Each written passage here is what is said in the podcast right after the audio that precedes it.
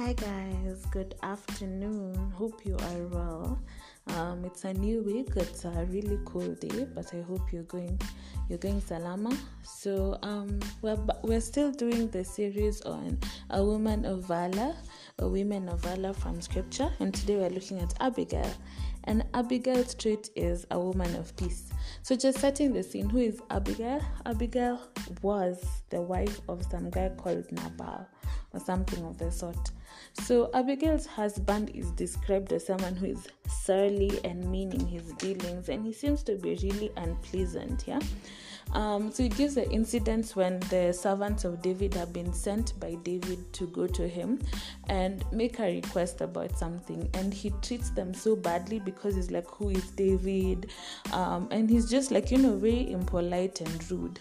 So, of course, um, at that time, David was king. And um, when David gets this response, he's actually so offended by how rude this guy is. And he's like, I'm going to revenge. I'm going to, um, I'm going to put down the house of Nabal, and every person from his household will die and he's so set on that yeah. You know how guys um how guys these days are kwanza being a king and all. Like david was a man after god's heart but he had some serious bloodshed in his time. But anyway um what happens is just before this happens a servant tells abigail what went down. And abigail actually doesn't tell her husband. And she takes gifts to she takes gifts to david. And she talks to david and then she's like um she's like really asking for forgiveness and she actually says some really good things you know just to bridge that bridge a gap she says um it says in verse 24 this is first samuel 25 she fell at his feet and said i accept all blame in this matter, my lord. Please listen to what I have to say.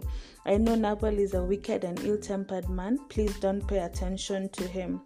Um, and she actually just apologizes for her husband's behavior and pleads with David to forgive. And he actually um, agrees to it. And his statement in 1 Samuel 25, verse 32 to 33 May you be blessed for your good judgment and for keeping me from bloodshed. Um, this day and that basically just portrays gives a whole big picture about the character of abigail like yani just knowing how her husband is um, his temperaments, his response to other people, and seeking to intervene on his regard. Because even when she goes back, she finds he's drunk and he's just like acting out. And she waits until he's sober to tell him what happened. And after that, imagine he gets paralyzed and then he's struck down and he dies in 10 days or something. Then I'm like, what?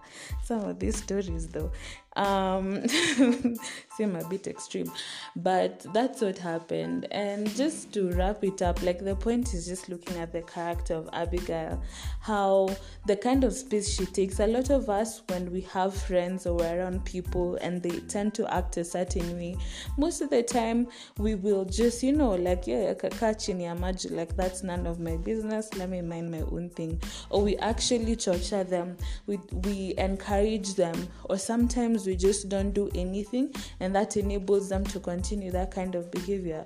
Like for example just think about it. We all know someone who is difficult to deal with or someone who is irritating or someone who's just always clashing with other people. And a lot of the times you know these people and then they come to us and they're like ah oh, can you imagine this person has done this and this to me? And at that point based on the story you're probably sure that the other person was provoked by this person. And instead of just like finding a way of uh, creating peace, most of the time we tend to say things to encourage them, like, ah, that person anakwanga na hiyo tabia. So I don't know if this makes sense, but um, what role do we play in terms of fostering peace between people at conflict and just um, being mediators being mediators among people i know i for sure some of the times when i hear people who I know, especially knowing both of them are in conflict, my my my thing is just usually to you know mind my own business because you know let them just do their thing. But I think the encouragement today is to be people who desire peace, peace for the people around us, and and also just peace within ourselves in order to deal with difficult people. Because anyway, it's true you will be provoked by some people, especially um, in this setting that you're in. You interact with different people, could even be someone in your family or someone you've married. Maybe they just have traits that traits that you know they really nash on you. But the encouragement today is to be peace loving and to embrace that peace because um, there's no point in being, you know, being heated up. And if there's something I have learned, especially in this period that I'm learning, is peace really ties in with patience. When someone is really provoking you or being dramatic, then just being patient enough and just, you know, letting them get over it instead of responding with anger.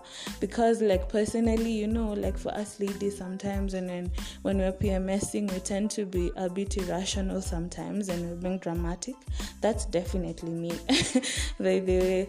And I've just learned to, you know, to just chill and i'm also surrounded by by people who are really calm especially people i'm really close with who don't provoke me back when i'm in that mood but just understand and maintain peace. And that's teaching me to apply the same when i'm at home and i've locked heads with my sister and she just comes and she's just like shouting all over the place just to keep quiet take a deep breath and you know let the peace of god wash over you. And now respond um, in good measure when your words and in wisdom. So I hope this encourages you and have a blessed day.